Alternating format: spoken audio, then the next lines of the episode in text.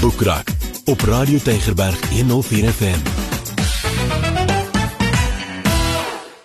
Dis 'n baie hartlike goeie dag van my Ingrid Venter. Dis tyd vir Boekrak. So kom ek vertel vir jou van nuwe boeke op die rak en sommer baie dankie aan die uitgewers wat so gereeld vir my boeke stuur. Hierdie eerste een waarvan ek jou wil vertel, is definitief vir uh, tieners. Hy het ook die Sanlam Prys in 2021 gewen. Hy het silwer gewen vir jeuglektuur. Dis geskryf deur Betsy van Niekerk. Die boek se naam is Anderkind en dit word uitgegee deur Tafelberg. Is 'n dinnerige boekie, maar nogal aangrypend hoor. Dit vat nogal sy ou aan die hart. Jy sal nou onthou in die geskiedenis van die groot Spaanse griep eh, pandemie, dit was daar in 1918 hè. Dit word beskou as een van die dodelikste natuurrampe ooit. Hulle sê 'n beraamde 500 miljoen mense is dwars oor die wêreld besmet met daai virus en tot 50 tot 100 miljoen mense het gesterf. Dit word eintlik beskryf as die grootste volksuitwissing in die geskiedenis. Maar in elk geval, hierdie boek speel in daai tyd af. So dis 1918 en dis die Spaanse griepepidemie en dit maak moeles onder die mense. Dan word feitelik 'n hele gesin uitgewis. Hierdie jong kind is in die huis en hy hoor die hamer sla hoe die kiste toegekap word en dan sien hy hoe vier kiste verbygedra word, nê? Sy pa, sy ma en sy twee broers. Hy sit in die melkkamer. Hy kyk hoe die mans hierdie kiste op die perde waar laai. En dan vra iemand, "Maar waar is die ander kind?" Dan sê hulle, "Maar daar moet nog 'n daar moet nog 'n seunskind wees." En dit is dan Johannes se storie. Hy's nou nie meer klein Boeta nie of Boetie Jannie, hy is ander kind. So dis Johannes se storie. Die boek se naam is Ander kind deur Betsy van die Kerk uitgegee deur Tafelberg. Ek het 'n boek oor die lewe van Joseph Seremani. Die boek se naam is Fly the Tattered Dreamcoat. Dit is geskryf deur Janine Maske en dit word uitgegee deur Naledi. Nou, ehm um, dit is die storie van Joe Seremani. Ja, sy lewensverhaal, jy weet, hy het begin as 'n onderwyser in Bekkersdal. Hy was ook in Robben Eiland vir 6 jaar. Hy is nou 83 jaar oud. Hy het in 1994 aangesluit by die DP wat toe die voorloper was van die DA en hy het 'n leiersrol daar vervul. Tans is hy by die PAC. Uh, is hy 'n lid daar, maar hierdie is sy storie.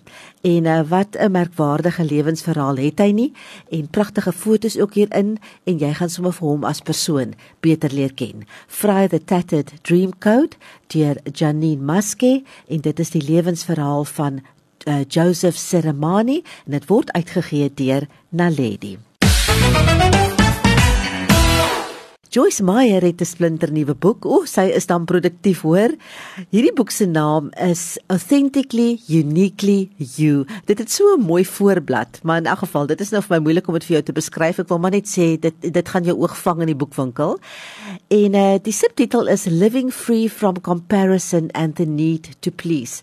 Sy sê, weet jy, die Here het vir elkeen van ons talente gegee en vaardighede sodat ons sy doel vir ons lewe kan vervul, nê? Maar sy sê baie mense kom nooit daarby uit nie want hulle besef nie wat hulle eintlik het nie. En hulle is so besig om to live up ander mense se standaarde as ek nou so in Engels kan my taal meng. Jy weet, hulle probeer so hard om ander mense tevrede te stel dat hulle nooit eintlik die unieke persoon is wat God hulle gemaak het nie en eintlik wil God net hê jy moet wees soos wat hy vir jou gemaak het. Hy wil nie iemand anders hê nie.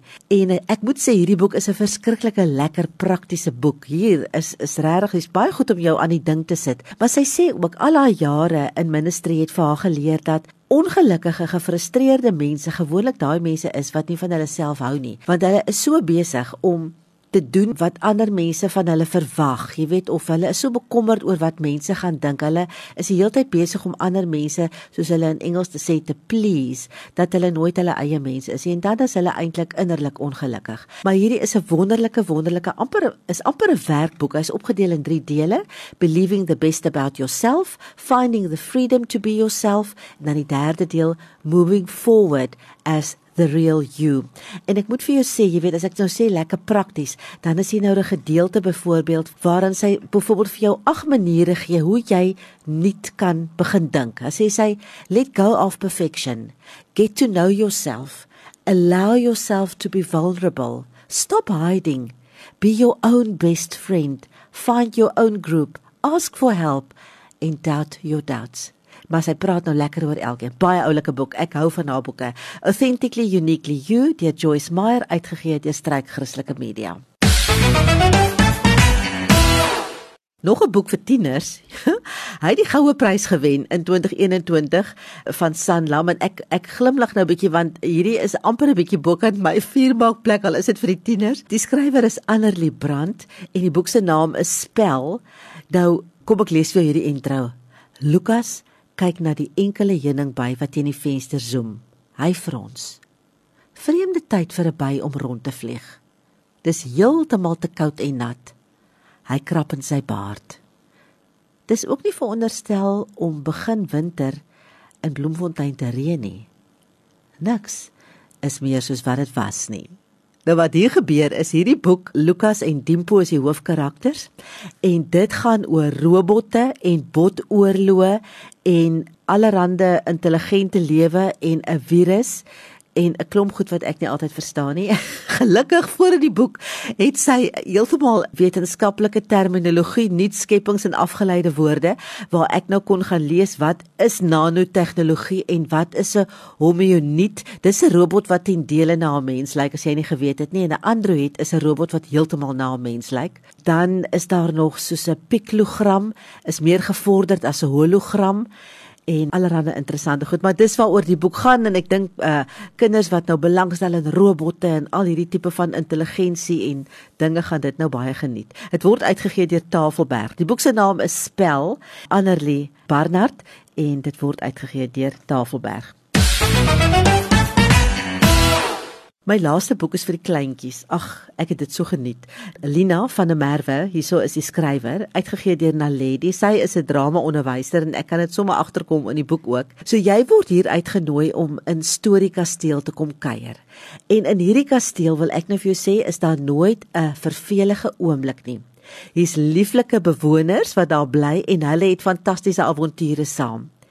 Eers skrik hulle vir hulle boeglam toe 'n verjaarsdagkoek beweeg, dan veroorsaak 'n dwarrelwind chaos op die rivier tydens die jaarlikse piknik en boonop wag daar 'n sterrekyk aand en 'n opwindende karaoke kompetisie op die vrolike karaktertjie. So kom leer van maatsfees, sing lekker saam en sê rympies op. Dit alles is in hierdie boek. Daar's ook aktiwiteite. So, ehm um, as jy nou die boek oopmaak, dan kry jy nou ehm um, die inhoudsopgawe en dan kry jy nou die galery en dan kan jy nou vir almal wat wat in Storie Kasteel woon, ontmoet. Hier's fotootjies en byskrifte en baie oulike karakters. En dan is daar nou die eerste storie en wat so oulik is met pragtige illustrasies en aan die einde van die storie dan is daar 'n rympie en 'n liedjie en dan 'n lewensles. Nou, die eerste storie se lewensles byvoorbeeld is: wees verantwoordelik en sien om na jou maats se veiligheid. En dan is daar 'n aktiwiteit en dan sê hulle vir jou teken 'n magnifieke verjaarsdagkoek en versier dit met sjokolade krulle en kersies en lekker goed. Daar's dan 'n plek waar dit kan gebeur. So oulik. Storie Kasteel, Lina van der Merwe, uitgegee deur Naledi. So dit is uh, my hele storie vir vandag en uh, ek gaan hierdie boek nou persent gee vir 'n tiener. As jy nou 'n tiener in die huis het wat nou sal hou van so 'n uh, boek wat gaan oor robotte, nê? Nee? O, hierdie robotte, dis 'n hele spel. Hulle jag mense en dit is 'n botoorlog en hierdie virus en ek dink die kinders gaan dit baie geniet. So as jy so 'n kind het en jy wil vir hom hierdie boek kom haal, laat weet my wie se skrywer. Die boek se naam is Spel. Die skrywer is Annerly Barnard. Uitgewer is Tafelberg, Annerly Barnard. Laat weet vir ons wie se skrywer van spel. Dalk as jy die wenner, dan kom haal jy vir jou hierdie boek, kan jy vir jou tienerkind gee om te lees en hulle gaan dit sommer baie geniet. So van my Ingrid het ek nou eers klaar gesels hier by vandag se boekrak. Volgende week maak ons verseker weer so. Totsiens.